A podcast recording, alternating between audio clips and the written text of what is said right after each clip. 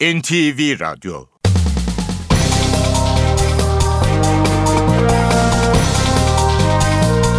İşe Giderken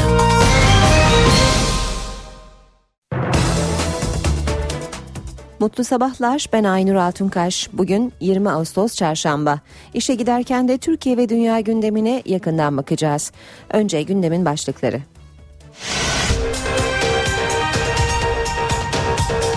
Cumhurbaşkanı Abdullah Gül Başbakanlık görevini Ahmet Davutoğlu'nun devralacağını söyledi. Son dönemde bizim cenahtan epeyce saygısızlık gördüm dedi. Diyarbakır'ın Lice ilçesinde PKK'lı Mahsun Korkmaz'ın heykelinin kaldırılmasına karşı çıkan gruba güvenlik güçleri müdahale etti. Bir kişi hayatını kaybetti. Operasyon dönüşü bir asker de arkadaşının kaza kurşunuyla şehit oldu. Van'ın Saray ilçesinde PKK'lıların açtığı ateşte bir teğmen şehit oldu, bir er yaralandı. Başbakan yardımcısı Beşir Atalay çözüm süreciyle ilgili gerekirse Kandil'le de görüşülebileceğini söyledi. CHP'de 78 il başkanı kurultayda Kılıçdaroğlu'na destek verecek. Emine Ülker Tarhan'ın da genel başkanlık için aday olabileceği konuşuluyor.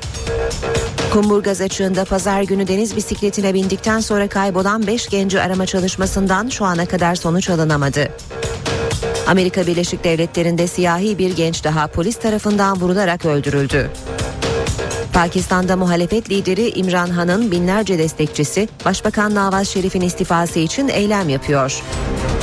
Beşiktaş İstanbul'da ağırladığı Arsenal'la 0-0 berabere kalarak tur şansını Londra'ya bıraktı.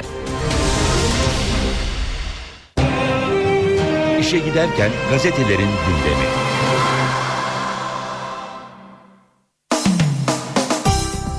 Cumhurbaşkanı Abdullah Gül veda resepsiyonlarına devam ediyor. Dün akşamki resepsiyonda yaptığı açıklamalar bugün e, birçok gazetede büyükçe görülmüş. Hürriyet gazetesi de manşette görüyor. Saygısızlık yapıldı başlığıyla.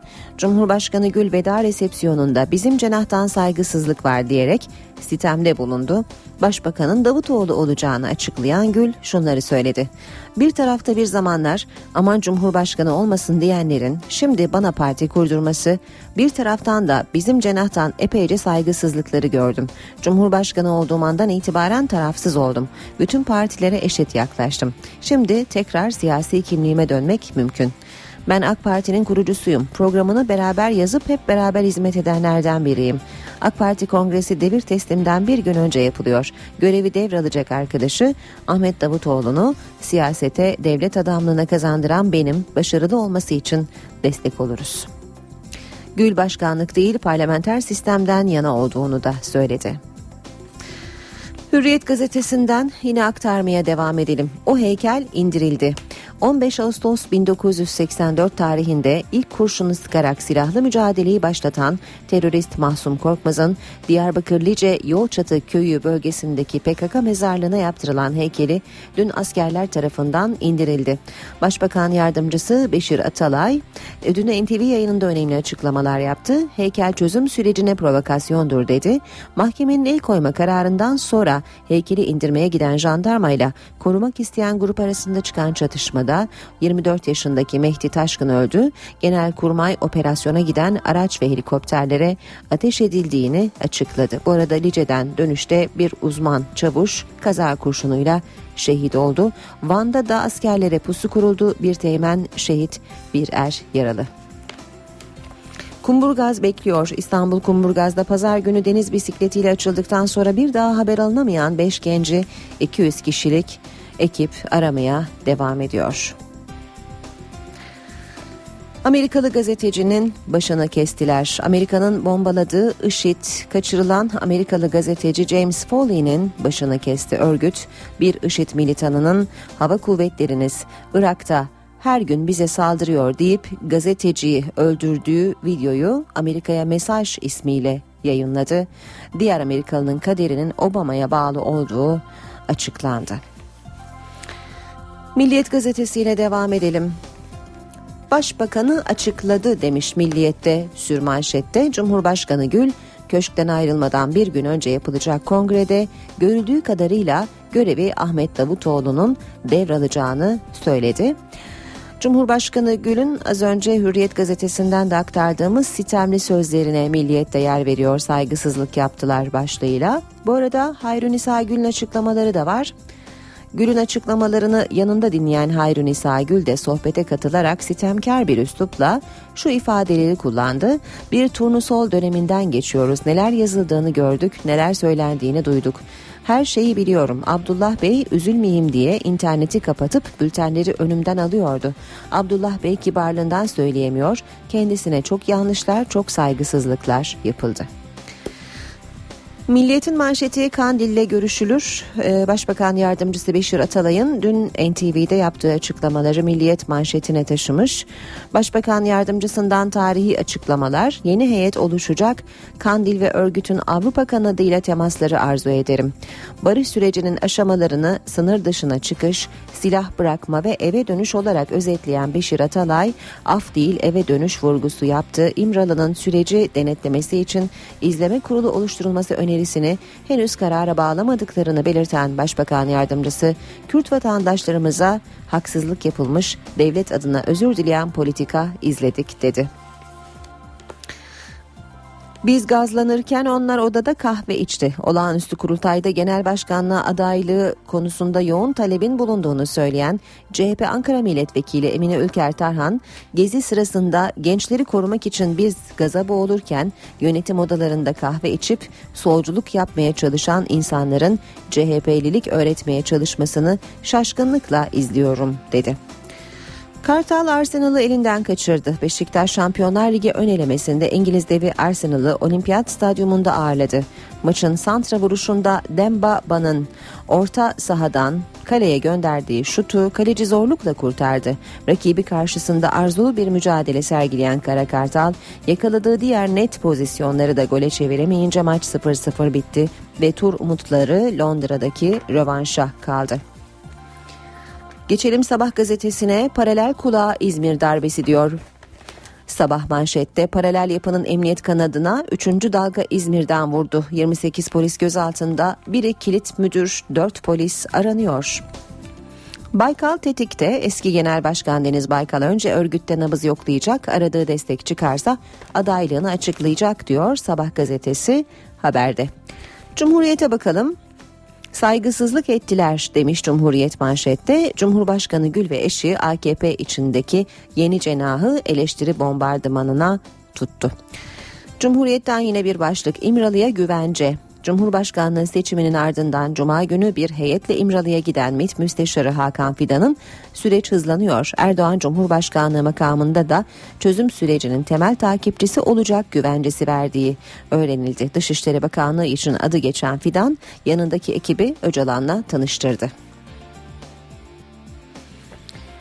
Star gazetesi manşette sana kim söyledi İdris Efendi diye soruyor. AK Parti'den atılmak üzereyken istifa eden İdris Balın 17 Aralık'tan 4 ay önce darbeye sivil zemin hazırlamak için sivil toplum kuruluşları ile görüşerek Erdoğan sonrası için çalışma yürüttüğü ortaya çıktı diyor Star gazetesi haberde.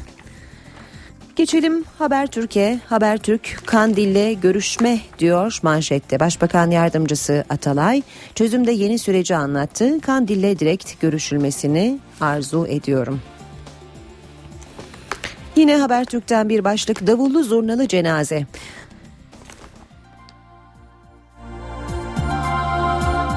Mersin'de 16 yaşındaki ehliyetsiz sürücü üniversiteli Mehmet Deniz Sınar'a çarpıp ölümüne yol açtı. Annesi mürüvvetini göremedim dediği gence düğün gibi cenaze yaptı. Sürücü serbest. Yine Habertürk'ten e, aktarmaya devam edelim. Davutoğlu Başbakan diyor sürmanşette Habertürk. AK Parti Merkez Yönetim Kurulu öncesi haberi Cumhurbaşkanı Gül verdi diyor haberinde. Yeni Şafak gazetesinde manşet İzmir ekibi alındı. Paralel yapıya yönelik 3. operasyon yasa dışı dinlenen 64 vatandaşın şikayeti üzerine geldi. İzmir'de 2010-2013 yılları arasında görev yapan 28 istihbaratçı gözaltına alındı. Gözaltına alınanlar arasında eski istihbarat daire başkan yardımcısı Hasan Ali Okan da var. Ve son olarak Zaman Gazetesi'ne bakacağız. Lice'de tehlikeli gerilim diyor Zaman manşette. PKK'nın ilk silahlı eylemcilerinden Mahsum Korkmaz'ın Diyarbakır Lice'nin Yolçatı köyündeki mezarlığa dikilen heykeli kaldırılırken jandarma ile PKK'lılar arasında çatışma çıktı bir kişi öldü diyor. Zaman Türk Silahlı Kuvvetleri'nin açıklamasına yer verilmiş haberde 250 kişilik bir grubun roket atar, piyade tüfeği ve el yapımı bombalarla saldırdığını açıkladı. Türk Silahlı Kuvvetleri olaylar sebebiyle Diyarbakır Bingöl karayolu ulaşıma kapandı. Almanya'da neden dinledik tartışması demiş yine zaman bir diğer başlıkta. Almanya'nın Türkiye'yi 5 yıldır dinlediği iddiaları gündemdeki yerini korurken Alman basını dinlemenin gerekçeleri üzerine yoğunlaştı diyor zaman haberinde.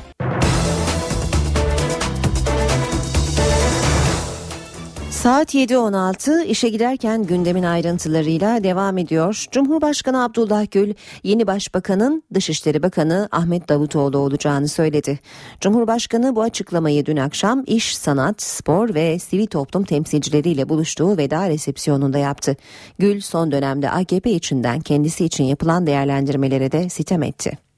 Göründüğü kadarıyla başbakanlık görevini devralacak arkadaşımız Dışişleri Bakanı Ahmet Davutoğlu. Cumhurbaşkanı Abdullah Gül Recep Tayyip Erdoğan'dan sonra başbakanlık koltuğu için merakla beklenen ismi AK Parti'den önce açıkladı. Gül Davutoğlu'nu işaret etti. Göründüğü kadarıyla devralacak arkadaşımız Dışişleri Bakanı Ahmet Bey. Kendisini siyasete de devlet hayatına da kazandıran benim. Başbakan olduğumda büyükelçi yaptım. Bizden sonraki jenerasyonun değerli isimlerinden birisi. Tabii ki inanıyorum ki çok başarılı olur. Kendisinin başarılı olması Türkiye'nin başarısı olacaktır. Biz de hepimiz tabii ki birikimlerimiz ile tabii ki destek oluruz. Cumhurbaşkanı Abdullah Gül, İş, Sanat, Spor ve Sivil Toplum temsilcileriyle veda resepsiyonunda buluştu. Cumhurbaşkanı görevini devrettikten sonra İstanbul'a taşınacağını söyledi. Bizim cenah diye nitelendirdiği kesime de sitemi vardı. Bu ara çeşitli yazılanlar, çizilenler konusunda bir taraftan benim Cumhurbaşkanı olmam sürecinde aman Cumhurbaşkanı olmasın diyenlerin bana parti kurdurması, yeni cepheleri çekmesi onları gördüm. Bir taraftan da bizim cenahtan yapılan epeyce saygısızlıkları da gördüm bu son süre içerisinde. Bizim cenaha yeni giren veyahut da geçmişi çok iyi bilmeyenler bu konularda günlük konuşurlar. Saygısızlıklarını bir hatırlatmış olayım geçeyim. Hayrun İsa Gül de aynı konuda bu dönemde çok kırıldık ifadesini kullandı. Gül 28 Ağustos'ta görevi devretmesinin ardından ne yapacağı sorusunu yanıtladı. Tecrübelerimi partime aktaracağım dedi. Cumhurbaşkanı seçilmeden önce siyasi bir kimliğim var politik kimliğime dönmemden daha doğal bir şey olamaz. AK Parti'ye ne zaman üye olacağım formalite. Ben kurucuyum. Tecrübemi yine davama, kendi kurduğum partinin başarılı olması için şüphesiz desteklemeye, aktarmaya çalışacağım. Cumhurbaşkanı Gül başkanlık sistemi polemiğine ilişkin ben parlamenter sistemden yana olduğumu hep söyledim ancak kuvvetler ayrılığını muhafaza eden başkanlık sisteminin de demokratik bir sistem olduğunu kimse yatsıyamaz yorumunu yaptı. Gül, Başbakan Erdoğan'ın Cumhurbaşkanı seçilmesinin ardından meclis üyeliğinin düşüp düşmediği tartışmasına ilişkinse bunu Cumhurbaşkanlığı makamı olarak biz tayin etmiyoruz. Onun için bir kaosa fırsat verecek durumda değilim. Ama daha önceki tahammüllerde olduğu gibi süreçler işlerse tabii ki o zaman ben de üstüme düşeni yaparım dedi. Cumhurbaşkanı Gül, iş, sanat, akademi ve medya dünyasına Çankaya Köşkü'nde düzenlediği son resepsiyonla veda etti. Gül çifti bini aşkın konuyla tek tek ilgilendi. Şimdi resepsiyondan izlenimlere bakalım. Her alanda Türkiye'nin çok daha yükseleceğinden de hiçbir şüphem yoktur. Bu duygularla bir kez daha hepinize hoş geldiniz diyorum ve aynı zamanda eşimle birlikte veda ediyorum. Hepinize başarılar diliyorum. Sağ olun, var olun. Cumhurbaşkanı Abdullah Gül 7 yıllık görev süresinin son resepsiyonunu verdi.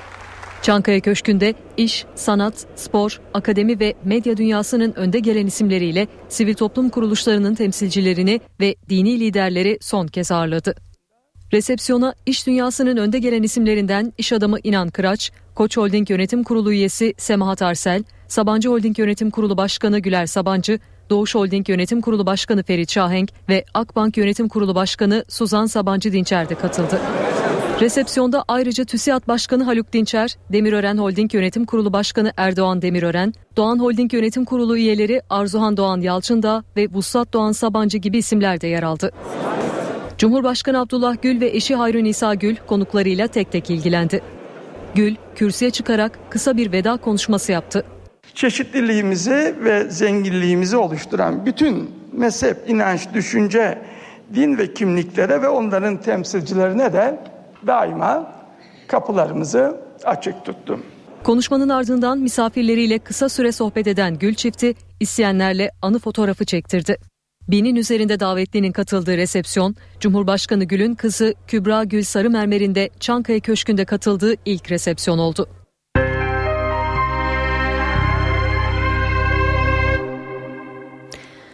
Van'ın Saray ilçesinde devriye görevi yapan askeri itime PKK'lılar tarafından ateş açıldı. Bir asker şehit oldu, bir asker yaralandı. Diyarbakır'ın Nice ilçesinde PKK'lı Mahsun Korkmaz'ın heykeli kaldırıldı ancak heykelin kaldırılmasına karşı çıkan gruba güvenlik güçleri müdahale etti. Çıkan olayda bir kişi hayatını kaybetti. Operasyon dönüşü arkadaşının kaza kurşunuyla vurulan bir asker de şehit oldu. Diyarbakır Lice'ye dikilen PKK'lı heykelin kaldırılması sırasında olaylar çıktı. Bir asker şehit oldu, bir kişi ise yaşamını yitirdi.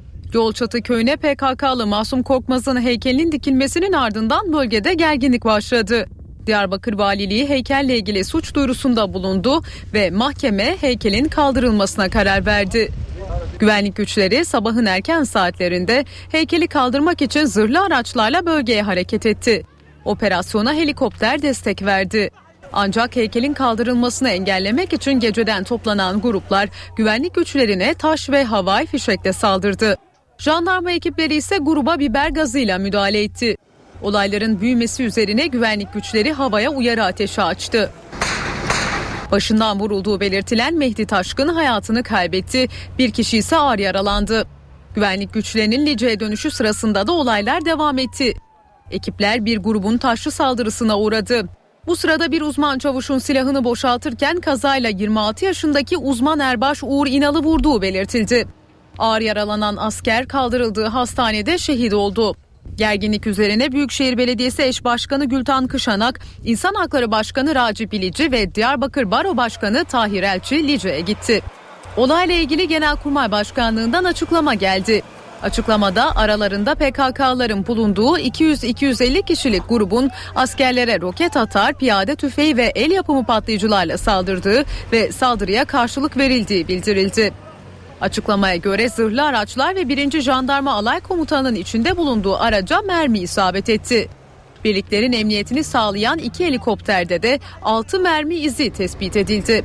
Ayrıca Licehani Karayolu örgüt yandaşları tarafından kesilerek 3 araç yakıldı. HDP'den yapılan yazılı açıklamada ise diyalog yoluyla çözülmesi gereken bir konunun operasyonla sonuçlandığı belirtildi. HDP'liler askeri yetkiler hakkında soruşturma başlatılmasını istedi.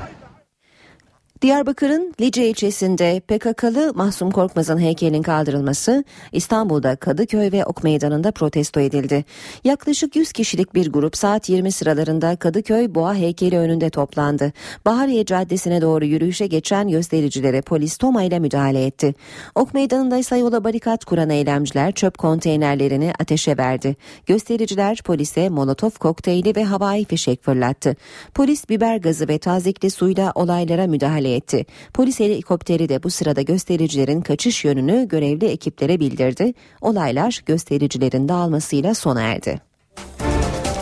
Başbakan yardımcısı Beşir Atalay Lice'deki gerilimin zamanlamasına dikkat çekti. Heykel dikildikten sonra haberimiz oldu yapılan sürece yönelik bir provokasyondur dedi. NTV yayınına katılan Atalay çözüm sürecinin geleceği için Kandil'le de görüşülebileceğini söyledi. Zemini hazır. Bundan sonra karşı tarafta yapılacak, yapacak çok şey var. Dışarıya çekilme, silahı bırakma vesaire. Ondan sonra da insanların eve dönüşü, eve dönüş süreçleri oluşacak yeni heyetimizin e, Kandil'le de direkt görüşmesini ben arzu ediyorum. Başbakan Yardımcısı Beşir Atalay, çözüm sürecine yönelik yeni yol haritası üzerinde çalışmaların sürdüğünü söyledi. Artık görüşmelere sadece MİT değil, kamu düzeni ve güvenliği müsteşarlığından yetkililerin de katılacağını açıkladı. Atalay, yeni heyet gerekirse Kandil'e de görüşebilir dedi. NTV yayınına katılan Atalay, eve dönüş süreciyle ilgili yeni yasaların çıkabileceğini belirtti. Biz af kavramı kullanmıyoruz. Eve dönüş. Eve dönüş çok kapsamlı bir şey. Gerekiyorsa yasalar çıkmıştır, çıkar yine de. Atalay, Lice'deki heykel geriliminin çözüm sürecine yönelik bir provokasyon olduğunu söyledi, zamanlamaya dikkat çekti. Ben çözüm süreciyle ilgili önemli açıklamalarda bulunuyorum. HDP'nin adaya gidiyor. Dönüşte onlar cumartesi önemli açıklamalarda bulunuyorlar. Millette çözüm süreciyle ilgili daha fazla e, umut var. Tam o gün bir e, heykel çıkıyor ortaya. Neticede bu kabul edilebilir bir şey değil. E, sürece provokasyondur. Atalay, heykelin dikilmesi neden engellenmedi sorusuna da yanıt verdi. Güvenlik güçlerini uyardı. Olabilirdi ama e, bölgeden e, bize de bilgi gelmedi. Kırsal kesimde ve son anda. Yani haberlere yansıdığı gün oraya dikilmiş oldu. Çözüm süreci bahane edilerek bunları biraz da çözüm sürecini yıpratıcı argüman olarak kullanıyor birileri. Dolayısıyla hiç kimse bahane etmesin. e, bu tür konulara tereddütsüzce müdahale etsin.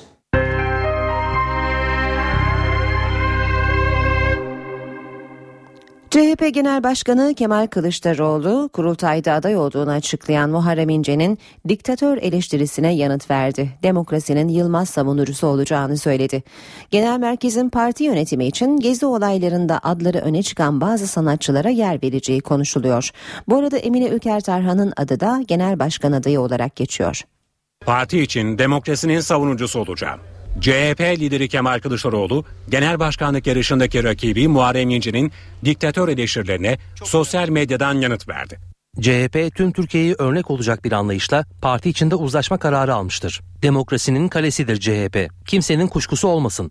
Parti içinde de tüm Türkiye içinde demokrasinin yılmaz savunucusu olacağım. Genel merkez 5-6 Eylül tarihlerinde yapılacak olağanüstü kurultaya çarşaf listeyle gitmeyi planlıyor. Genel başkanın salona anahtar liste göndereceği ifade ediliyor. Parti meclisine de yeni isimler girebilir. Sanatçı Levent Üzümcü'ye, gazeteciler Erol Mütercimler ile Tuncay Özkan'a parti meclis üyeliği için teklif gidebilir. Milletvekilleri arasında da Mustafa Balbay, Özgür Özel, Musa Çam, Müslim Sarı, Haydar Akar, Aykut Erdoğdu, Nurettin Demir, Melda Onur'un parti meclisine girebileceği belirtiliyor. CHP liderinin Alevi kesimden de adaylara yer verebileceği, Selahattin Özer, Cemal Can Polat ve Turan Eser isimlerine teklif götürebileceği ifade ediliyor. Kurultayın seyircisiz olacağı iddialarına ise Genel Başkan Yardımcısı Veli Ağbaba'dan tepki geldi. Giren herkes o kurultay salonuna girecek. Son derece çağdaş bir salon. Ee, se- ses düzeninin basının rahat çalışabileceği bir salon. Bu tamamen kısa bir e, tartışma. Doğru değil. Yani bu salonun küçük olması, seyirci alınmayacağı de- denmesi tamamen yalan.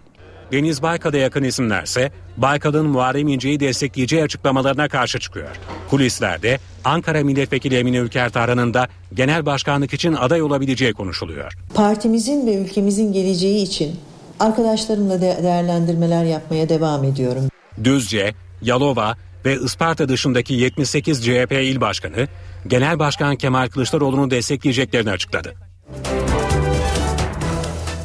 Yasa dışı dinleme iddiaları ile ilgili soruşturma kapsamında dün İzmir merkezli 12 ilde operasyon yapıldı. 26 kişi gözaltına alındı, 6 kişi ise aranıyor. Yasa dışı dinleme iddiaları İzmir Emniyetini sarstı. 12 kentte düzenlenen operasyonda aralarında üst düzey emniyet mensuplarının da olduğu çok sayıda polis gözaltına alındı. İzmir Cumhuriyet Başsavcılığı bir gazete haberinin ardından 62 kişiden gelen şikayetler üzerine soruşturma başlattı. İzmir, İstanbul ve Yalova'nın aralarında olduğu 12 ilde toplam 32 kişi hakkında yakalama kararı çıkarıldı. Belirlenen adreslere sabaha karşı eş zamanlı baskın yapıldı. Şüphelilerin evlerinde arama yapıldı. Operasyon kapsamında gözaltına alınanlar arasında İzmir İstihbarattan sorumlu eski müdür yardımcısı ve eski Batman Emniyet Müdürü Hasan Ali Okan da var. İzmir Valiliği operasyonla ilgili açıklama yaptı. Yürütülen soruşturmanın askeri casusluk davası ve liman operasyonuyla bağlantılı olmadığı belirtildi. Gözaltına alınan emniyet mensuplarının aileleri ve avukatları emniyete akın etti. Yaptıkları çalışmaların tamamen hakim kararıyla olduğunu, önleme dinlemesi olduğu, terör örgütlerine yönelik çalışmalar olduğu, hepsinin telefonu açık, hepsi adresinde, çağrıldığı zaman hepsi gelecek şekilde olan insanlar. Mesela bizim müvekkile sorduklarım e, ortak imza mesela diyelim ki 4 tane 5 tane imza var. E, ortak evraktır evrak. Evrakta bizimkinin de para var. Senin mesela burada niye parafın var? Şüpheliler suç işlemek amacıyla örgüt kurma, resmi görevin kötü kullanılması ve özel hayatın gizliliğini ihlalle suçlanıyor. İstanbul'da 22 Temmuz'da düzenlenen yasa dışı dinleme operasyonu kapsamında bir polis daha tutuklandı. Başkomiserler Mehmet Işık ve Erkan Ünal avukatlarıyla birlikte İstanbul Adliyesi'ne giderek teslim oldu. Nöbetçi Suh Ceza Hakimliğince yapılan sorgunun ardından Erkan Ünal tutuklanırken Mehmet Işık serbest bırakıldı. Haklarında yakalama kararı çıkarılan polislerden 13'ü geçen günlerde teslim olmuş, 3'ü tutuklanırken 11 kişi mahkemede serbest bırakılmıştı. Soruşturmada teslim olmayan tek isim eski İstanbul İstanbul Terörle Mücadele Şube Müdürü Ömer Köse. Cumhurbaşkanı Abdullah Gül başbakanlık görevini Ahmet Davutoğlu'nun devralacağını söyledi. Son dönemde bizim cenahtan epeyce saygısızlık gördüm dedi. Diyarbakır'ın Lice ilçesinde PKK'lı Mahsun Korkmaz'ın heykelinin kaldırılmasına karşı çıkan gruba güvenlik güçleri müdahale etti. Bir kişi hayatını kaybetti. Operasyon dönüşü bir asker de arkadaşının kaza kurşunuyla şehit oldu. Van'ın Saray ilçesinde PKK'lıların açtığı ateşte bir teğmen şehit oldu, bir er yaralandı. Başbakan yardımcısı Beşir Atalay çözüm süreciyle ilgili gerekirse Kandil'le de görüşülebileceğini söyledi. CHP'de 78 il başkanı kurultayda Kılıçdaroğlu'na destek verecek. Emine Ülker Tarhan'ın da genel başkanlık için aday olabileceği konuşuluyor. Kumburgaz açığında pazar günü deniz bisikletine bindikten sonra kaybolan 5 genci arama çalışmasından şu ana kadar sonuç alınamadı. Amerika Birleşik Devletleri'nde siyahi bir genç daha polis tarafından vurularak öldürüldü. Pakistan'da muhalefet lideri İmran Han'ın binlerce destekçisi Başbakan Nawaz Şerif'in istifası için eylem yapıyor. Beşiktaş İstanbul'da ağırladığı Arsenal'la 0-0 berabere kalarak tur şansını Londra'ya bıraktı.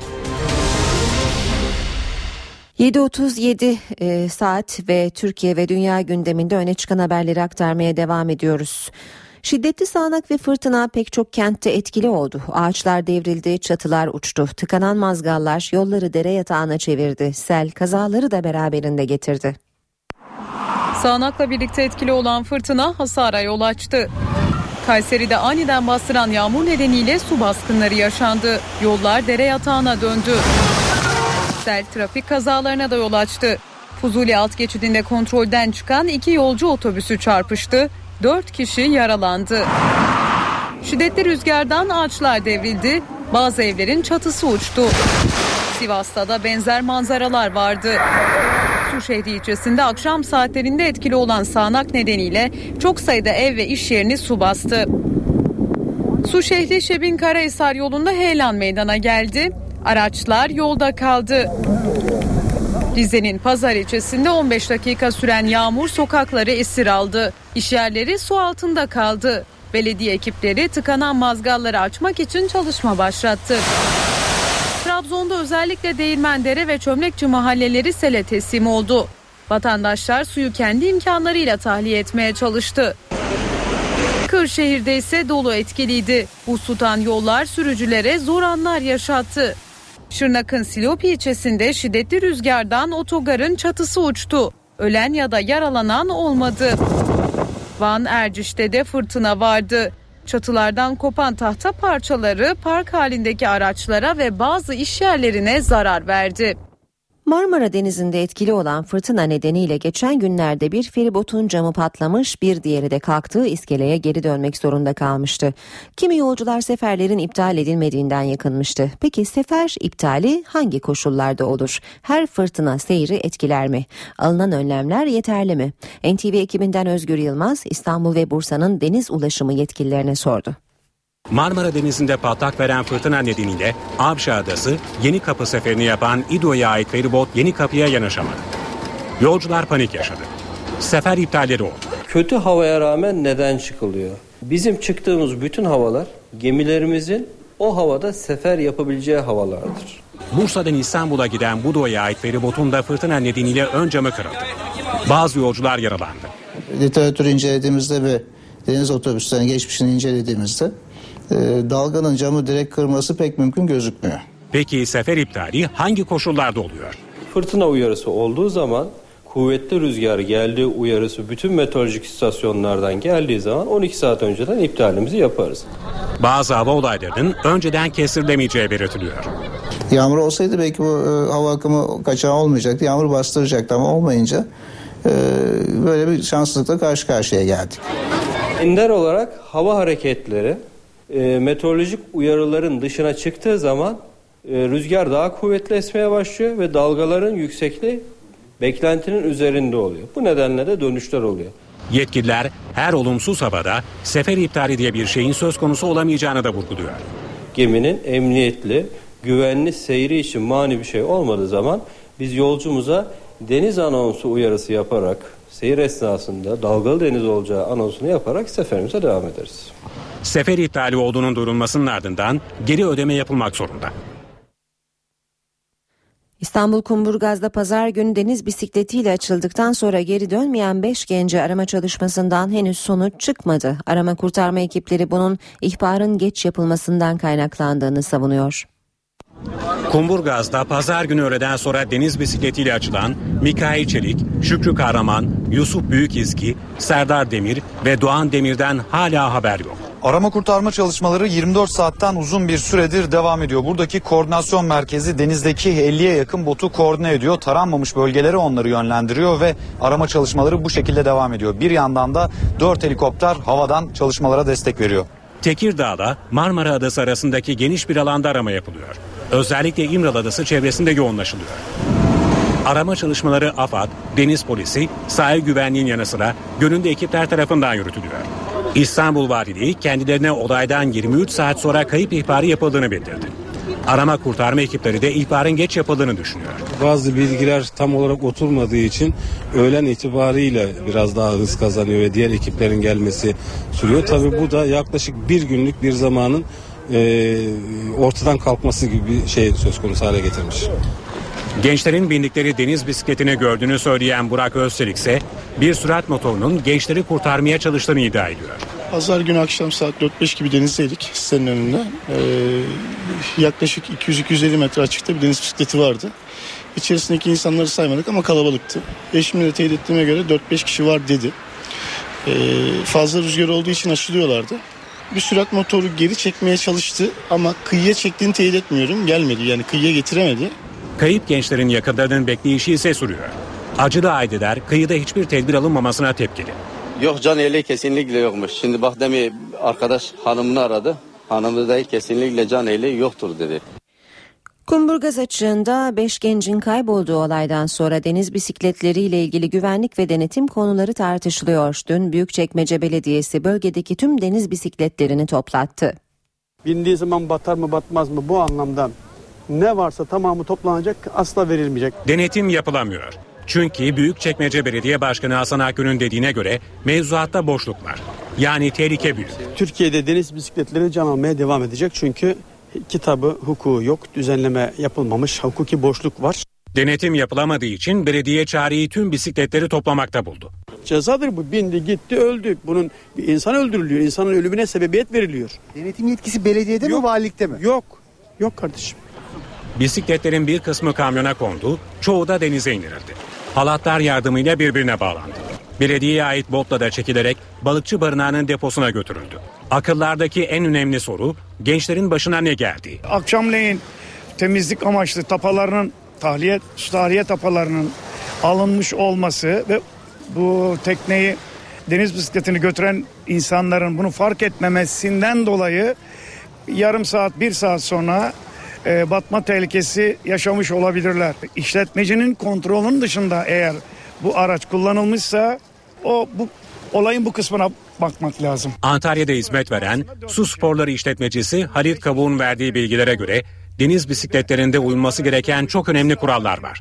Can yeleği giymek ilk şart. Mutlaka can yelekli çıkmak zorundadır. Can yeleksiz asla e, faaliyet yapılmaz. İnsanla çalışıyoruz ve riskli bir iş yapıyoruz. Spor haberleriyle devam edeceğiz. Saat başında hava durumuyla geri döneceğiz. Spor haberleri başlıyor.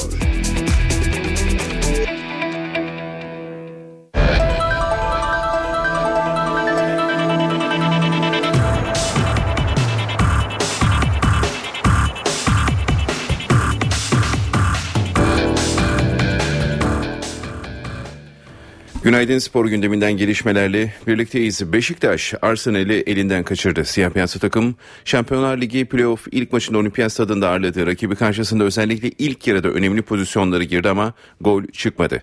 0-0 biten maçın rövanşı 27 Ağustos oynanacak ve turu geçen takım Londra'da belli olacak.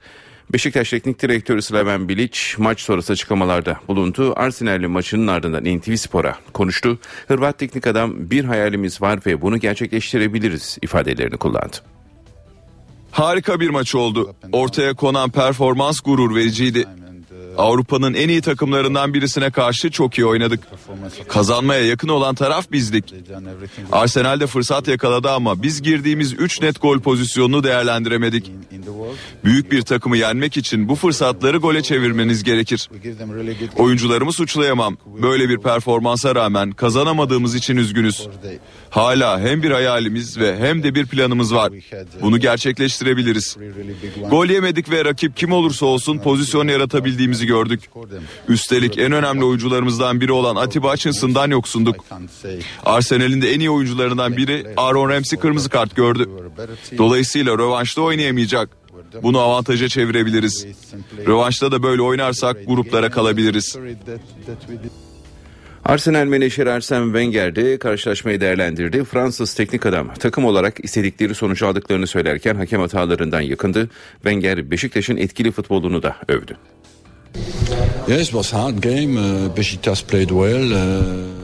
Zor bir maç oldu. Beşiktaş çok hızlı başladı. Dünya Kupası sebebiyle takımda yer almayan oyuncularımız vardı. Dolayısıyla Beşiktaş fizik olarak bizden üstündü. Ama maçın tamamına baktığımızda tatmin eden bir futbol ortaya koyduk. Son bölümde bazı top kayıpları yaptık ama ikinci maça kadar kendimizi geliştireceğiz. Bu seviyedeki maçlar her zaman zordur. Dolayısıyla Londra'daki karşılaşmanın da kolay olacağını düşünmüyorum. Ama hedefimiz yine aynı olacak. Galibiyet için sahaya çıkacağız. İkinci yarı hakemin performansı gerçekten kötüydü. Remzi'ye gösterilen kart buna yeterince kanıttı. İlk pozisyon sarı kart olabilir ama ikincisi ağır bir karardı. Şampiyonlar Ligi playoff turunda 5 maç tamamlandı. Bugün 5 karşılaşma daha var. Sonuçları ve programı e, aktaralım hemen. Dün oynanan maçları aktaralım. Salzburg 2, Malmö 1, Steaua Bükreş 1, Ludogorets 0, Kopenhag 2, Bayer Leverkusen 3, Napoli 1, Atletik Bilbao 1 ve Beşiktaş 0, Arsenal 0. Bugünün programda şöyle... Alburg, Apoel Nikosya, Lille, Porto, Maribor, Celtic, Sloven, Bratislava, Bate Borisov ve Standard Liège, Zenit. Maçların başlama saati 21.45. Bugün UEFA Avrupa Ligi playoff turunda da bir maç var. Başlama saati 19 Dnipro ile Hajduk Split karşı karşıya gelecek. Avrupa Ligi playoff turunda diğer maçlarsa yarın oynanacak. Roma Olimpiyat Stadındaki gol düellosunda kazanan çıkmadı. Fenerbahçe İtalyan ekibi Roma önünde 3-1 öne geçti. Hazırlık maçını son dakikalarda yediği gollerle 3-3 berabere tamamladı. Fenerbahçe Teknik Direktörü İsmail Kartal Roma maçında oyun felsefelerini rakibe hissettirdiklerini söyledi. Karşılaşma sonrası konuşan Kartal Galatasaray'la oynanacak Süper Kupa maçının provası olmadığını dile getirdi. Kartal sakat olan Diego'nun durumunu değerlendireceklerini ifade etti skordan ziyade sahada neler yapabileceğimiz, bu tip maçlarda nasıl davranacağımız, nasıl bir düzenli oynayacağımız önemliydi. Bunu zaman zaman gerçekleştirdiğimizi düşünüyorum. Bazı oyuncularımızın kampa geç katılmasından dolayı Dünya Kupası'ndan geç geldiler. O geç gelen oyuncularımızın da fizik olarak diğer arkadaşlarla aynı seviyeye getirebilmek için çok çalışıyoruz. Ve bu tip maçlarda da onları oyunda fazla tutarak bütün bir takımı bir bütün olarak aynı seviyede çekebilmekti bütün amacımız. Yani Frandelli ya da Galatasaray'la ilgili şu anda neler yapacağımız ya da o maçın provası gibi düşünmüyoruz. Biz kendi takımımızla ilgili neler yapabiliriz? Maç maç düşünüyoruz. Her maça göre farklı bir strateji uygulayabiliriz. Tabii ki Diego da bizim gibi, bütün oyuncularımız gibi. O da bizim oyuncumuzdur. Önce biz oyuncularımızın sağlığı önemli. Önce bir düzelip takımla takım antrenmanlara başlasın. Zamanı gelince onu da oynayacak ya da oynamayacak gibi tabii ki en iyi şekilde değerlendireceğiz yani. Dünya Kupası hazırlıklarını sürdüren Amili basketbol takımı bugün Yunanistan'la Atina'da özel maçta karşılaşacak. Saat 21.15'te başlayacak maç NTV Spor ve ntvspor.net'ten canlı yayınlanacak. 12 dev adam Dünya Kupası hazırlıklarını Yunanistan maçıyla sürdürecek. Amili basketbol takımı Yunanistan maçıyla 7. hazırlık karşılaşmasına çıkacak. Ancak Ay Yıldızlıların şampiyon öncesindeki karnesi pek parlak değil. Altı hazırlık maçında bir galibiyet elde eden milliler Belçika ve Kanada yenilgilerinin ardından İspanya ile oynadığı iki maçı da kaybetti. Hazırlık maçlarındaki tek galibiyetini Porto Rico karşısında elde eden milliler son olarak Sırbistan'a boyun eğdi.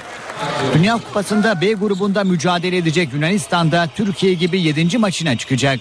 Hazırlık maçlarında Sırbistan, Slovenya ve Yeni Zelanda'yı mağlup eden Yunanistan, Fransa, Hırvatistan ve Litvanya'ya mağlup oldu. Fotis Kaçirakis'in çalıştırdığı Yunanistan'ın kadrosunda Vasilis Spanoulis ve Stratos Perperoğlu'nun yokluğunda Kostas Papanikolaou, Yannis Antetokounmpo, Yannis Bourousis ve Georgios Printezis gibi önemli isimler bulunuyor. Bu haberimizde spor bültenimizi tamamlıyoruz. İyi günler diliyoruz. NTV Radyo. Günaydın herkese yeniden işe giderken haberlerle bir kez daha birlikteyiz. Yeni saate hava durumuyla gireceğiz ama önce gündemin başlıklarını hatırlatalım. Cumhurbaşkanı Abdullah Gül Başbakanlık görevini Ahmet Davutoğlu'nun devralacağını söyledi. Son dönemde bizim cenahtan epeyce saygısızlık gördüm dedi. Diyarbakır'ın Lice ilçesinde PKK'lı Mahsun Korkmaz'ın heykelinin kaldırılmasına karşı çıkan gruba güvenlik güçleri müdahale etti. Bir kişi hayatını kaybetti. Operasyon dönüşü bir asker de arkadaşının kaza kurşunuyla şehit oldu. Van'ın Saray ilçesinde PKK'lıların açtığı ateşte bir teğmen şehit oldu, bir er yaralandı. Başbakan Yardımcısı Beşir Atalay çözüm süreciyle ilgili gerekirse Kandil'le de görüşülebileceğini söyledi. CHP'de 78 il başkanı kurultayda Kılıçdaroğlu'na destek verecek. Emine Ülker Tarhan'ın da genel başkanlık için aday olabileceği konuşuluyor. Kumburgaz açığında pazar günü deniz bisikletine bindikten sonra kaybolan 5 genci arama çalışmasından şu ana kadar sonuç alınamadı. Amerika Birleşik Devletleri'nde siyahi bir genç daha polis tarafından vurularak öldürüldü. Pakistan'da muhalefet lideri İmran Han'ın binlerce destekçisi Başbakan Nawaz Şerif'in istifası için eylem yapıyor. Beşiktaş İstanbul'da ağırladığı Arsenal'la 0-0 berabere kalarak tur şansını Londra'ya bıraktı. Gökhan Abur stüdyoda hoş geldiniz. Merhaba hoş bulduk günaydın. Dün yurdun iç e, ve iç kesimlerinde Karadeniz'in bazı bölgelerinde hatta Şırnak'ta bile fırtına ve e, yağışın olumsuz etkilerini gördük. Evet. Bugün için neler tahmin ediyorsunuz? E, bugün rüzgarlar biraz zayıfladı. E, batıda yağış etkisini kaybetti ama yine doğuda aralıklara devam edecek. Özellikle Doğu Karadeniz'de, Doğu Anadolu'da Erzurum Kars arasında, İç Anadolu bölgesinin doğusunda ve ilerleyen saatlerde Bersin Adana arasında da kısa süreli yağış geçişleri görülecek. Ee, Güneydoğu'da rüzgarların kuvvetli olması ve güneyli olması tabii Orta Doğu üzerinden tozları taşımaya devam ediyor. Hatta yer yer görüşü etkileyebilecek düzeyde toz taşınımı var. Bugün de bölgede devam edecek. Rüzgarlar batıda biraz da olsa zayıfladı. Ee, öğle saatlerinde yine e, Marmara'da İstanbul Boğaz girişinde Poyraz var. Ee, çok kuvvetli olmasa da yine öğle saatlerinde Bodrum'da karayel yönlü rüzgar yaklaşık 28 e, ile 32 kilometre hızla esmeye devam edecek gün içinde. Evet batıda yağışlar etkisini kaybetti ve sıcaklıklar Ege'den başlayarak bugünden itibaren yükseliyor. Yarın batıda biraz 1-2 derece daha yükselecek. Ege'de, Akdeniz'de, Marmara'da ve İç Anadolu'da sıcaklıkların giderek yükselmesini bekliyoruz. Bu yükseliş hafta sonunda etkisini sürdürecek. Hafta sonu rüzgarın tekrar kuvvetlenmesi bulutlanmayı biraz arttıracak. Sıcaklıklar yükseliyor ama Marmara bölgesindeki nem oranı geçtiğimiz haftalarda olduğu gibi değil. O bakımdan 30 dereceye geçen sıcaklıklar görülse de bunaltıcılık çok fazla olmayacak. Fakat Akdeniz'de Akdeniz'de güneyli rüzgarların taşıdığı nemden dolayı sıcaklıklar mevsim ortalamaları civarında olsa da Antalya'da bugün bayağı bunaltıcı bir hava olabilecek e, diye söyleyebilirim. Evet İstanbul'a bakıyorum. İstanbul'da şu anda hava sıcaklığı 25 derece. Açık yer yerde açık az bulutlu bir hava var. Nem oranı bugün az azalacak demiştim. Şu anda %60'ların altına indi. Poyraz 9-10 kilometre hızla esiyor. Öğle saatlerinde hızını biraz daha arttıracak. Ve Poyraz yaklaşık 18-20 kilometre hızla esecek. Bu da biraz İstanbul'da yaşayanlara ferahlık verecek. Beklediğimiz en yüksek sıcaklık 31 derece. Gece sıcaklığı ise 22 derece olacak. Ankara'da ise yağmurlar etkisini kaybetti. Dün bir ara sabah saatlerinde yağış vardı. Bugün yağış beklemiyoruz. Sıcaklık gündüz 31, gecesi 17 derece olacak. İzmir'de rüzgarın hafiflemesi, sıcaklıkları yükselmesi bunaltıcılığı arttıracak. Bugün İzmir'de beklediğimiz en yüksek sıcaklık 33, gece sıcaklığı ise 23 derece olacak. Evet bizleri bekleyen koşullar genellikle böyle. Gökhan Abur teşekkürler. Ben teşekkür ediyorum. NTV Radyo. Gündemin önemli gelişmelerine bakmaya devam edelim. Van'ın Saray ilçesinde devriye görevi yapan askeri time PKK'lılar tarafından ateş açıldı. Bir asker şehit oldu, bir asker yaralandı. Türkiye-İran sınırında kaçakçılıkla mücadele kapsamında devriye görevi yapan time pusu kuruldu. Askerlerin üzerine uzun namlulu silahlarla ateş açıldı. Saldırıda bir teğmen şehit oldu, bir erse yaralandı. Diyarbakır'ın Nice ilçesinde PKK'lı Mahsum Korkmaz'ın heykeli kaldırıldı ancak heykelin kaldırılmasına karşı çıkan gruba güvenlik güçleri müdahale etti. Çıkan olayda bir kişi hayatını kaybetti. Operasyon dönüşü arkadaşının kaza kurşunuyla vurulan bir asker de şehit oldu. Diyarbakır Lice'ye dikilen PKK'lı heykelin kaldırılması sırasında olaylar çıktı. Bir asker şehit oldu, bir kişi ise yaşamını yitirdi. Yolçatı köyüne PKK'lı Masum Korkmaz'ın heykelinin dikilmesinin ardından bölgede gerginlik başladı. Diyarbakır Valiliği heykelle ilgili suç duyurusunda bulundu ve mahkeme heykelin kaldırılmasına karar verdi. Güvenlik güçleri sabahın erken saatlerinde heykeli kaldırmak için zırhlı araçlarla bölgeye hareket etti. Operasyona helikopter destek verdi. Ancak heykelin kaldırılmasını engellemek için geceden toplanan gruplar güvenlik güçlerine taş ve havai fişekle saldırdı. Jandarma ekipleri ise gruba biber gazıyla müdahale etti. Olayların büyümesi üzerine güvenlik güçleri havaya uyarı ateşi açtı. Başından vurulduğu belirtilen Mehdi Taşkın hayatını kaybetti. Bir kişi ise ağır yaralandı. Güvenlik güçlerinin Lice'ye dönüşü sırasında da olaylar devam etti. Ekipler bir grubun taşlı saldırısına uğradı. Bu sırada bir uzman çavuşun silahını boşaltırken kazayla 26 yaşındaki uzman erbaş Uğur İnal'ı vurduğu belirtildi. Ağır yaralanan asker kaldırıldığı hastanede şehit oldu. Gerginlik üzerine Büyükşehir Belediyesi eş başkanı Gültan Kışanak, İnsan Hakları Başkanı Raci Bilici ve Diyarbakır Baro Başkanı Tahir Elçi Lice'ye gitti. Olayla ilgili Genelkurmay Başkanlığından açıklama geldi. Açıklamada aralarında PKK'ların bulunduğu 200-250 kişilik grubun askerlere roket atar, piyade tüfeği ve el yapımı patlayıcılarla saldırdığı ve saldırıya karşılık verildiği bildirildi. Açıklamaya göre zırhlı araçlar ve 1. Jandarma Alay Komutanı'nın içinde bulunduğu araca mermi isabet etti. Birliklerin emniyetini sağlayan iki helikopterde de 6 mermi izi tespit edildi. Ayrıca Licehani Karayolu örgüt yandaşları tarafından kesilerek 3 araç yakıldı. HDP'den yapılan yazılı açıklamada ise diyalog yoluyla çözülmesi gereken bir konunun operasyonla sonuçlandığı belirtildi. HDP'liler askeri yetkiler hakkında soruşturma başlatılmasını istedi. Başbakan Yardımcısı Beşir Atalay İlice'deki gerilimin zamanlamasına dikkat çekti. Heykel dikildikten sonra haberimiz oldu. Yapılan sürece yönelik bir provokasyondur dedi. NTV yayınına katılan Atalay çözüm sürecinin geleceği için Kandil'le de görüşülebileceğini söyledi. Zemini hazır. Bundan sonra karşı tarafta yapılacak, yapacak çok şey var. Dışarıya çekilme, silahı bırakma vesaire. Ondan sonra da insanların eve dönüşü, eve dönüş süreçleri, oluşacak yeni heyetimizin e, Kandil'le de direkt görüşmesini ben arzu ediyorum. Başbakan Yardımcısı Beşir Atalay, çözüm sürecine yönelik yeni yol haritası üzerinde çalışmaların sürdüğünü söyledi. Artık görüşmelere sadece MİT değil, kamu düzeni ve güvenliği müsteşarlığından yetkilerin de katılacağını açıkladı. Atalay, yeni heyet gerekirse Kandil'e de görüşebilir dedi. NTV yayınına katılan Atalay, eve dönüş süreciyle ilgili yeni yasaların çıkabileceğini belirtti. Biz af kavramı kullanmıyoruz. Eve dönüş. Eve dönüş çok kapsamlı bir şey. Gerekiyorsa yasalar çıkmıştır çıkar yine de. Atalay, Lice'deki heykel geriliminin çözüm sürecine yönelik bir provokasyon olduğunu söyledi, zamanlamaya dikkat çekti.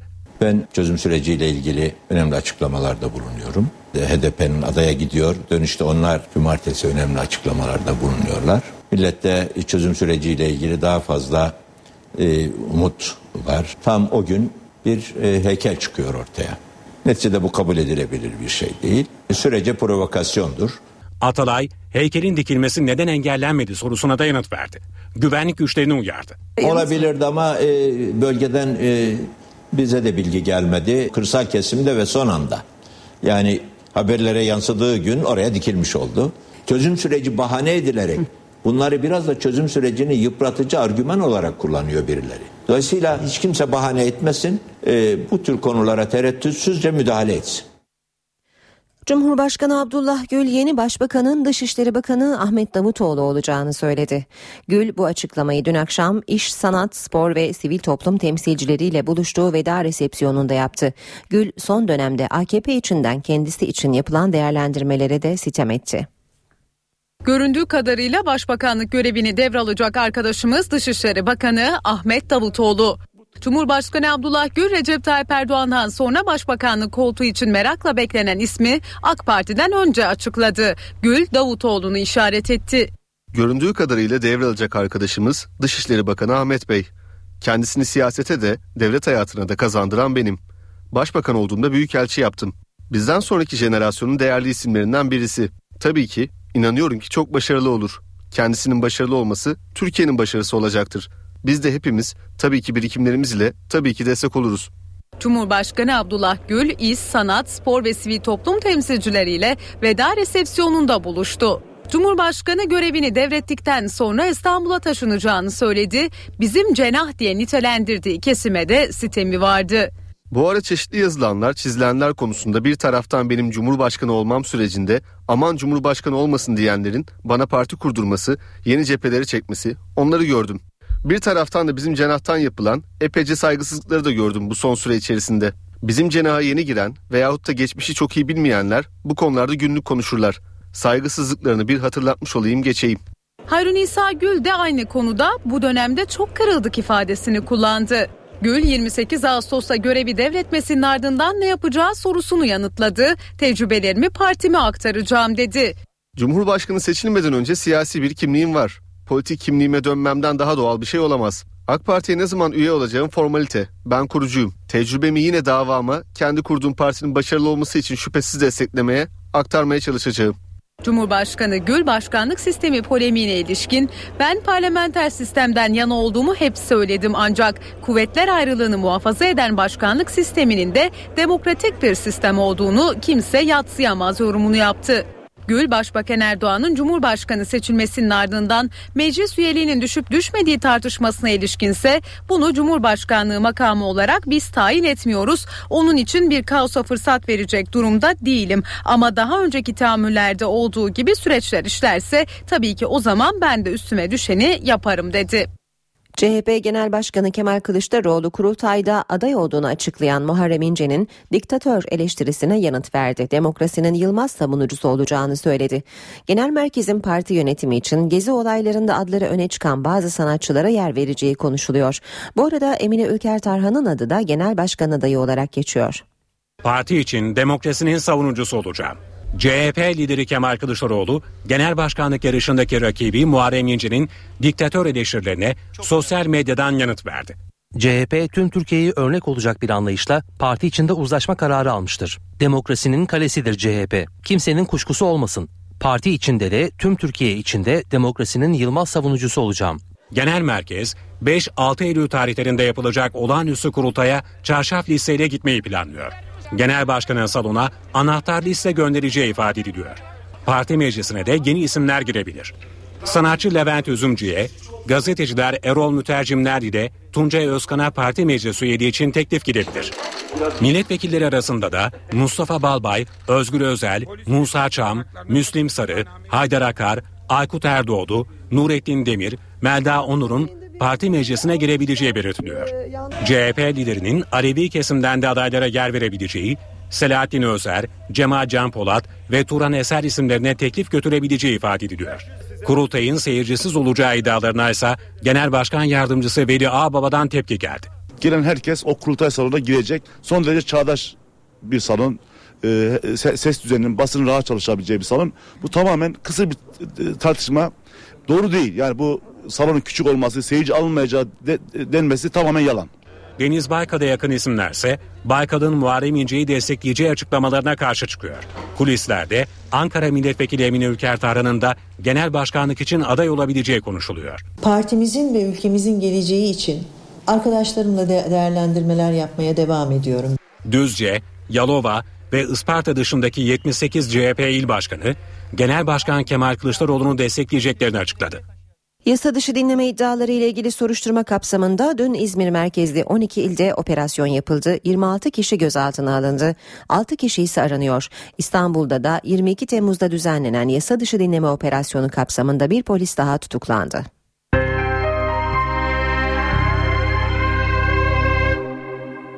Sosyal yardımlarla ilgili önemli değişiklikler gündemde. Uzun süredir devam eden çalışmalar sonunda yeni kriterler belirlendi. Artık sosyal yardımlar puanlama usulüyle verilecek. Sosyal yardım kriterleri değişiyor. Yardımlar puanlama usulüyle yapılacak. Aynı aileye birden çok kurumdan sosyal yardım yapılması önlenecek. İllerin yaşam standardı dikkate alınarak sahip olunan eşyalar farklı statüde değerlendirilecek. 10 milyar lirayı aşan sosyal yardımlarla ilgili 5 yıldır süren çalışmalar tamamlandı. Sosyal yardım alan 43 bin kişiyle yüz yüze görüşmelerden elde edilen bulgular 10 kişilik akademisyen ekibi tarafından değerlendirildi. Ailelerin maaş, tüketim biçimleri, çocuk sayısı, araç sahipliği, eğitim durumu ve gayrimenkul sahipliği gibi kriterler dikkate alınarak 24 formüllü yeni bir sistem geliştirildi. Aile ve Sosyal Politikalar Bakanlığı'nın TÜBİTAK ve Türkiye İstatistik Kurumu ile birlikte yürüttüğü çalışma kapsamında Türkiye genelinde 12 kent ve 12 köy bölgesi belirlendi. Bölgelere göre farklı değişkenler saptandı. Erzurum, Kars gibi illerde klima sahipliği lüks olarak değerlendirilirken Hatay, Mersin, Şanlıurfa gibi sıcak illerde klima zorunlu ihtiyaç sayıldı. Projeyle sosyal yardımlar elektronik yazılımla anlık olarak takip edilecek kimin ne kadar yardım aldığı tek tuşla görülebilecek. Projenin ilerleyen aşamalarında kamu kurumlarının yanı sıra belediyeler ve sivil kuruluşların yardımları da sistemde takip edilecek. Böylece mükerrer sosyal yardım ödemesi engellenmiş olacak. Bu yıl ilk kez 32 üniversiteye e-kayıt yapılabilecek. Üniversiteyi yeni kazanan öğrenciler 26 Ağustos 2 Eylül tarihleri arasında e-devlet üzerinden kayıtlarını gerçekleştirebilecek. YÖK'ten yapılan yazılı açıklamaya göre bu yıl üniversiteye yerleşen öğrenciler Türkiye Gov.tr adresinden elektronik kayıt yaptırabilecekler. Kayıt sistemi 26 Ağustos'tan 2 Eylül'e kadar devam edecek. Bu yıl 32 üniversitede gerçekleştirilecek pilot uygulama önümüzdeki yıllarda tüm üniversitelerde uygulanacak. 1-5 Eylül Eylül tarihlerinde ise üniversitelere gidilerek kayıt yaptırılabilecek. NTV Radyo 8.24 saat işe giderken başkent gündemiyle devam edecek. Yeni güne Cumhurbaşkanı Gül'ün dün verdiği veda resepsiyonunda yaptığı açıklamalarla başladık. Dünden bugüne Lice'deki gerilimin izleri ve e, Beşir Atalay'ın da dün NTV'de yaptığı açıklamalar e, önemli, öne çıkan başlıklar olarak görünüyor. Bakalım e, bugüne ilişkin Murat Barış Koralp bize neler aktaracak. Murat günaydın seni dinliyoruz. Günaydın Aynur. Ankara'da gündemin en sıcak başlığı kuşkusuz Cumhurbaşkanı Abdullah Gül'ün dün akşam Çankaya Köşkü'nde verdiği veda resepsiyonunda gazetecilere yaptığı açıklamalar. Cumhurbaşkanı Gül Başbakan Erdoğan sonrası Başbakanlık koltuğuna Dışişleri Bakanı Ahmet Davutoğlu'nun oturacağını söylemiş parti içinde kendisi hakkında yapılan yorumları da eleştirmiş ve saygısızlık olarak nitelemişti. Bugün Cumhurbaşkanı Gül'ün bu açıklamalarına AK Parti cenahından ne tepki gelecek, tepki gelecek mi? Bunu yakından takip ediyor olacağız. Geçelim ana muhalefet cephesine Cumhuriyet Halk Partisi'nde olağanüstü seçimli kurultay hazırlığı devam ediyor. 5-6 Eylül tarihlerinde yapılacak kurultay öncesi parti yönetimi de hazırlıklarını sürdürüyor. Bugün Merkez Yönetim Kurulu Genel Başkan Kemal Kılıçdaroğlu başkanlığında toplanacak. Bir genel başkan adayını biliyoruz. CHP Grup Başkan Vekilliğinden istifa eden Yalova Milletvekili Muharrem İnce genel başkanlık için aday oldu ancak yine başka bir adayın da çıkabileceği bu isminde Emine Ülker Tarhan olacağı ifade ediliyor. Tüm bu gelişmeler bugün CHP Merkez Yönetim Kurulu'nda masaya yatırılıyor olacak. Biz de yakından takip ediyor olacağız. MHP Genel Başkanı Devlet Bahçeli bugün saat 14'te MHP Genel Merkezi'nde bir basın toplantısı düzenleyecek. Rutin bakan programlarına da bakalım. Enerji ve Tabi Kaynaklar Bakanı Taner Yıldız yapımı tamamlanan yerli derin petrol sondaj kulesinde incelemelerde bulunacak. Orman ve Su İşleri Bakanı Veysel Eroğlu ise Türkiye Küçük ve Orta Ölçekli İşletmeler Serbest Meslek Mensupları ve Yöneticileri Vakfı'nın başkanını kabul ediyor olacak.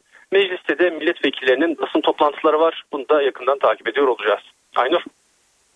Teşekkürler Murat. Murat Barış Koralp'ten aldık başkent gündemini. Şimdi ekonomi başlığıyla devam edeceğiz. Önce Profesör Doktor Güngör Uras bize perakende satışları anlatacak. Ayşe teyze ne yapsın? Güngör Uras, Ayşe teyze ekonomide olan biteni anlatıyor. Merhaba sayın dinleyenler. Merhaba Ayşe Hanım teyze. Merhaba Ali Rıza Bey amca. Türkiye İstatistik Kurumu her ay perakende sektöründeki satış rakamlarını topluyor, yayınlıyor. Bu bilgiler sayesinde hane halkının talebi nasıl değişiyor? Güveni ne durumda? Ekonomide işler nasıl gibi önemli konularda bilgi sahibi oluyoruz. Perakende satışların hacmi yani büyüklüğü önce iş talebin ne durumda olduğunu gösteriyor. Sonra da üretim eğilimini ortaya koyuyor. Biz de rakamlarla ilgilenmeyenler bile ekonominin durumunu öğrenmek istediklerinde birbirlerine piyasa nasıl diye sorarlar. Eğer cevap yaprak kımıldamıyor şeklinde ise işler kötüdür. Eh fena değil ise e, işler iyi gidiyor demektir. Perakende satış hacmi genelde tüketicinin para harcama gücünü de göstergesidir. Perakende satış hacminin artması tüketici gelirinin veya kredi kullanma imkanının artmasına bağlıdır. Sabit fiyatlarla perakende satış hacmi 2011 yılında ortalama %8,9, 2012 yılında %5,3 ve 2013 yılında da %4,1 oranında büyümüştü. 2014 yılının ilk 6 ayında yıllık büyüme oranı %5,2 oldu. Geçen yıl Haziran ayında yıllık artış yüzde dört buçuk idi. Bu yılın ilk yarısında gıda, içecek, tütün harcamalarında yıllık yüzde sekiz virgül dokuz oranında artış oldu. Bu önemli bir artış. Çünkü son dört yılın en yüksek yıllık gıda, içecek ve tütün harcama artışı bu yıl gerçekleşmiş oldu. Genelde bu yılın ilk yarısında perakende satışların bütünü ile 2013 yılı satışlarının üzerinde olduğu görülüyor. 2014 yılında ekonominin en fazla %4 oranında büyümesi bekleniyor. Bu genel bekleyiş içinde perakende satış hacminin yılın ilk yarısında yıllık olarak %5,2 oranında artış göstermesi, gıda, içecek ve tütün harcamalarında %8,9 artış olması tüketimde önemli bir büyümenin işareti olarak görülüyor.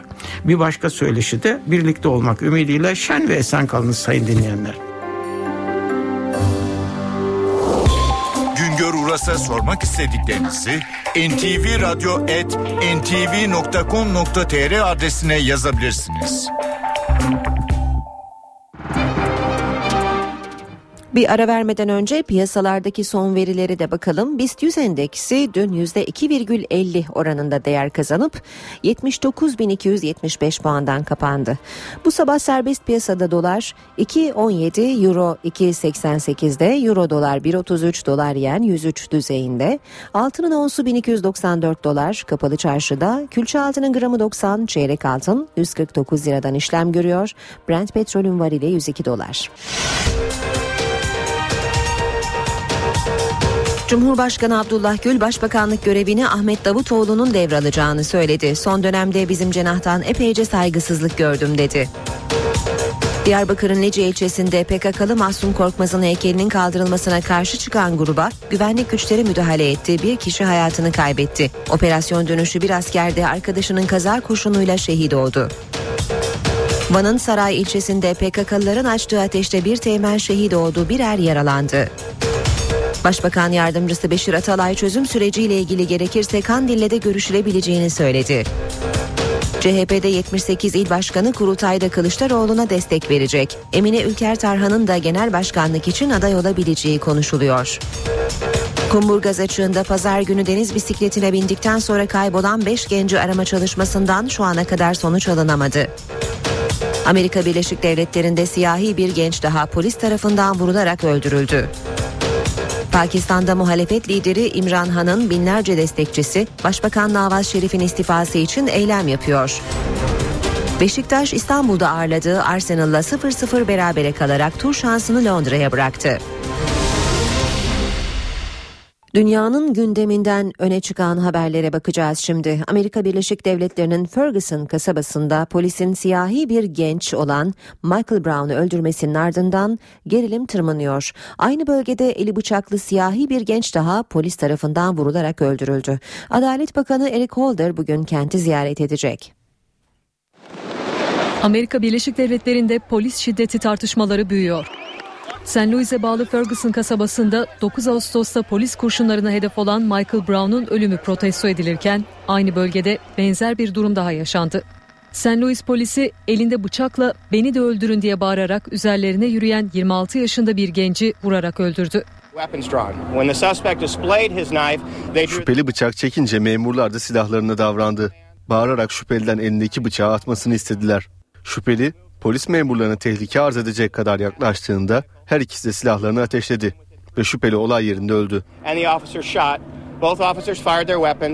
10 gün arayla aynı bölgede ikinci kez siyahi bir gencin polis tarafından vurularak öldürülmesi St. Louis'deki gerginliği daha da arttırdı.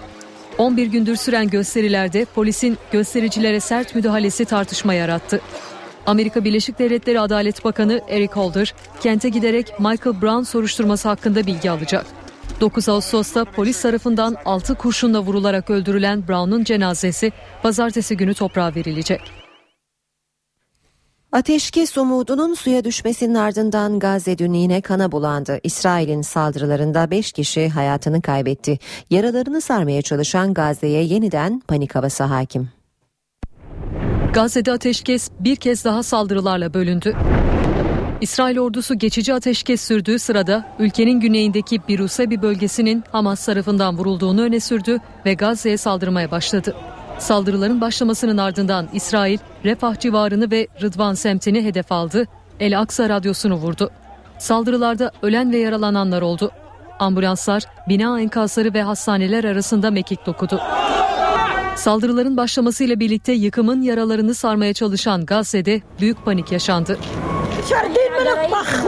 Yine evlerimizden kaçıyoruz. Çünkü İsrail tekrar saldırmaya başladı. Bir füze evin ortasına düştü. Kimse bizim yaşadıklarımızı umursamıyor. İsrail ise İzzettin El Kassam Tugaylarının Tel Aviv dahil olmak üzere 25 hedefi vurduğunu duyurdu. Saldırıların üzerine Filistin delegasyonu Kahire'deki ateşkes görüşmelerinin çöktüğünü açıkladı. Kahire'de süren ateşkes görüşmelerinden heyetini çeken İsrail'i suçladı. İsrail Başbakanlık Sözcüsü ise saldırılar sürerken görüşmelerin devam etmesinin imkansız olduğunu belirtti. 8 Temmuz'dan beri devam eden İsrail saldırılarında Gazze'de çoğu sivil 2000'den fazla Filistinli hayatını kaybetti. Kuzey Irak'ta peşmergeler Amerika Birleşik Devletleri'nin hava desteğiyle birlikte IŞİD karşısında ilerliyor. Bazı kasabaların kontrolünü kaybeden IŞİD ise Tikrit'te şiddetli savunma yapıyor. Kuzey Irak'ta son günlerde dengeler değişiyor. Amerika Birleşik Devletleri'nin Irak Şam İslam Devleti militanlarına yönelik hava operasyonlarıyla birlikte peşmergeler kaybettikleri köylerde yeniden kontrolü sağlıyor. Peşmergeler Erbil'in güneybatısında bazı kasabaları IŞİD'den geri aldı. Şimdi Mahmur kasabasının dışındayız. Artık kasabada IŞİD militanı yok. Buradaki durum çok iyi. Kasabada artık sadece peşmerge var. İşit 5-10 kilometre uzaklıkta. Arada bir bizi havan top atıyorlar. Günler önce IŞİD nedeniyle yaşadıkları yerleri terk etmek zorunda kalanlar yavaş yavaş evlerinin yolunu tutuyor. Ama peşmergeler henüz kasabaya girmelerine izin vermiyor. Militanlar evlerimizi yağmaladı. Her şeyimizi aldılar. Güvenlik için Kerkük'e doğru kaçtık. Şimdi evlerimize dönmek istiyoruz ama peşmergeler izin vermiyor. Erbil'den talimat beklediklerini söylüyorlar. Kuzey Irak'ta mevzi kaybeden IŞİD, Tikrit'teki konumunu ise koruyor. Irak ordusunun kenti geri almak için başlattığı saldırıda şiddetli direnişle karşılaştığı ve operasyonun durdurulduğu belirtiliyor. IŞİD, Haziran'da Musul ve Tikrit başta olmak üzere pek çok bölgeyi ele geçirmişti. Irak Şam İslam Devleti örgütü Amerika Birleşik Devletleri'nin hava saldırılarına kendi dilleriyle yanıt verdi. Örgüt 2012'de Suriye'de kaçırılan Amerikan vatandaşı gazeteci James Foley'nin kafası kesilerek infaz edildiği videoyu internet üzerinden paylaştı. Irak Şam İslam Devleti örgütü Amerikalı bir gazeteciyi boğazını keserek öldürdü. 2012'de Suriye'de kaçırılan James Wright Foley'nin kafası kesilerek vücudundan ayrıldı. İnfaz anının görüntüleri sosyal medyada paylaşıldı. Videoda IŞİD militanı Amerika Birleşik Devletleri'nin Kuzey Irak'ta kendilerine karşı düzenlediği hava saldırılarına tepki gösteriyor ve Amerikan Başkanı Barack Obama'yı tehdit ediyor. Gazeteci James Foley'nin infazı sonrası Amerikan vatandaşı olduğu iddia edilen bir başka gazeteci Joel Sutloff'la kameraların karşısına geçen militan, bu gazetecinin kaderinin de Obama yönetiminin atacağı adımlara bağlı olduğunu söylüyor. Beyaz Saray'dan yapılan açıklamada görüntülerin doğruluğunun araştırıldığı belirtildi. Kuzey Irak'taki çatışmalarda yakalanan Irak Şam İslam Devleti örgütü militanları özel izinle gazetecilere konuştu. Militanlara göre örgütün eline düştüyseniz kurtulmanız imkansız. Eğer örgütten kaçarsanız sizi öldürürler. Ne yaparsanız yapın. Eğer militanların eline düşerseniz geri dönüş yok. Eğer yine örgüte geri dönerseniz bu sefer de bize ihanet ettin derler. Bu sözler bir süre öncesine kadar Irak Şam İslam Devleti IŞİD militanı olan Aluzat Abbas'a ait. Çatışmalar sırasında peşmergelere esir düşen Abbas, IŞİD'i bu sözlerle anlattı. Eski militan Ömer Hasan da örgüte girerek her şeyini kaybettiğini belirtiyor. Geleceğimi kaybettim, ailemi kaybettim, hayatımı kaybettim. Bir diğer eski IŞİD militanı Halit Mahmut ise Amerika'nın çatışmalara karışmasının durumu daha da kötüleştireceği düşüncesinde. Eğer Amerikalılar gelirse IŞİD savaşı daha da şiddetlendirir. Irak ve Suriye'nin kuzeyinde birçok bölgenin kontrolünü elinde tutan IŞİD'in 10 binden fazla militanı olduğu tahmin ediliyor.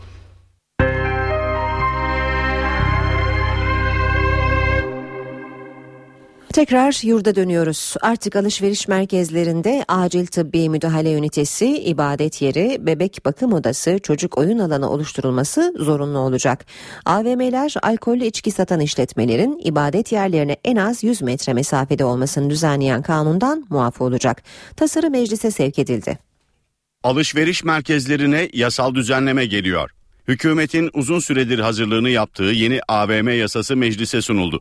Tasarıya göre AVM'lerde acil tıbbi müdahale ünitesi, ibadet yeri, çocuk oyun alanı, bebek bakım odası gibi alanların oluşturulması zorunlu olacak. Büyük mağazalara, e, efendim işte AVM dediğimiz mekanlara, sosyal ünite, işte çocuk bakım yeri, e, tıbbi ünite, ibadet yeri gibi bunların e, hangi ölçekte olanlara ilişkin bu zorunlulukların olacağı hususları yönetmelikte düzenlenecek.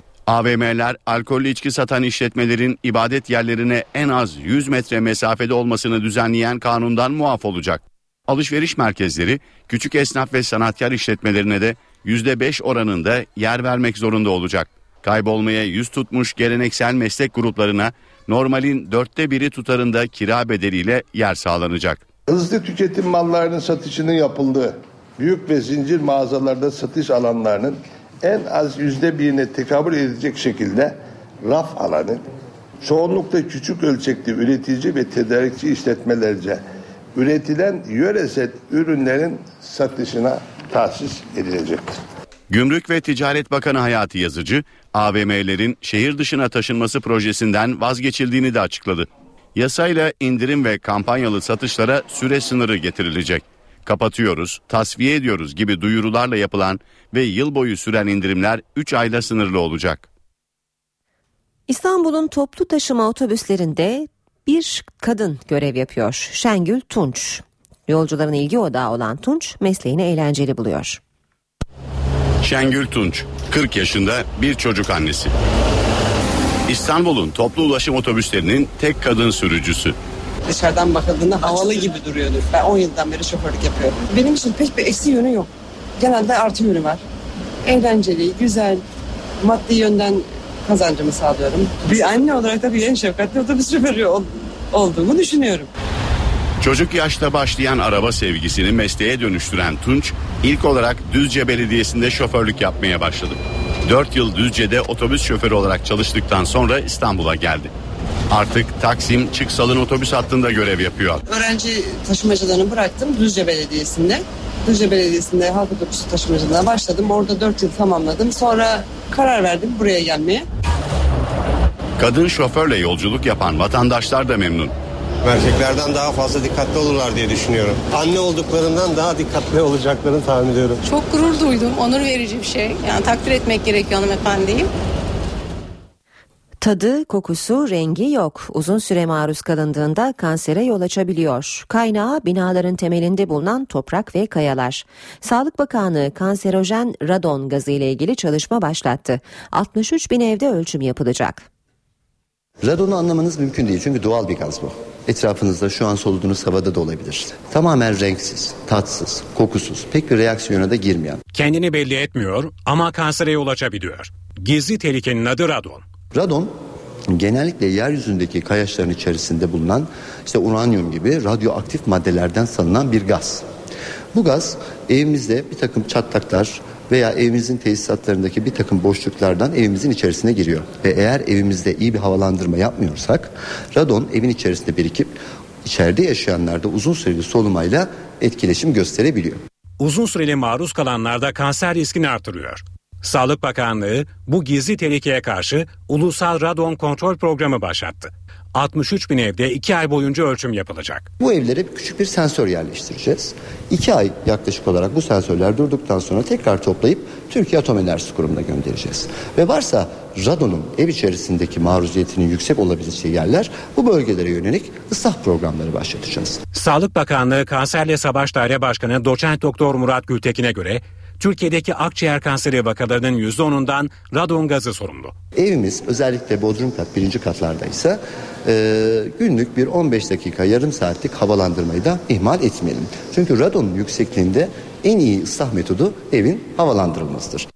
Aşırı tuz tüketimi her yıl 1 milyondan fazla kişinin ölümüne neden oluyor. Amerikalı ve İngiliz bilim adamlarının araştırması bu yönde. Peki en fazla ne kadar tuz tüketilmeli ve tuz tüketimi nasıl azaltılır? Uzman doktor Hacer Baltacı'ya sorduk. Yemeklere hiç tuz koymamamız lazım. Fazla tuz tüketimi öldürüyor. Çarpıcı sonuç Amerikalı ve İngiliz bilim adamları tarafından yapılan araştırmaya ait. İncelemeye göre dünya genelinde her yıl 1 milyon 650 bin kişi aşırı tuz tüketiminden ölüyor. Özellikle tansiyon yükselmesini ve tansiyon sonucu inme, felç geçirme riskinin yine kalp hastalığı, kalp yetmezliği, kalp krizi e, gibi bir takım kalp damar hastalıkları, damar tıkanıklığı e, riskinin artmasına ve buna bağlı ölüme yol açması, kemik erimesi, mide kanseri, böbrek hastalığı, böbrek yetmezliği gibi hastalıklar için de önemli. Dünya Sağlık Örgütü'ne göre günde 2 gramdan fazla tuz tüketmek sağlığa zararlı. Ama Türkiye'de ortalama günlük tuz kullanımı 18 gram. Peynirden tutun zeytin, işte lakerda, şu bu konserve, salça bu tür şeyleri çok kullanıyoruz, çok seviyoruz. Dolayısıyla zaten bunlardan da ekstra tuz alıyoruz. Yemeklere hiç tuz koymamamız lazım. Hiçbir şekilde tuz ilave etmeden pişirmemiz, masalardan tuzlukları kaldırmamız, bebeklerimize en azından yetiştirirken e, ilk beslenme dönemlerinde hiç tuz eklemeyebiliriz. Aşırı tuz tüketimine bağlı ölüm oranları erkeklerde %61,9, kadınlarda ise %38,1.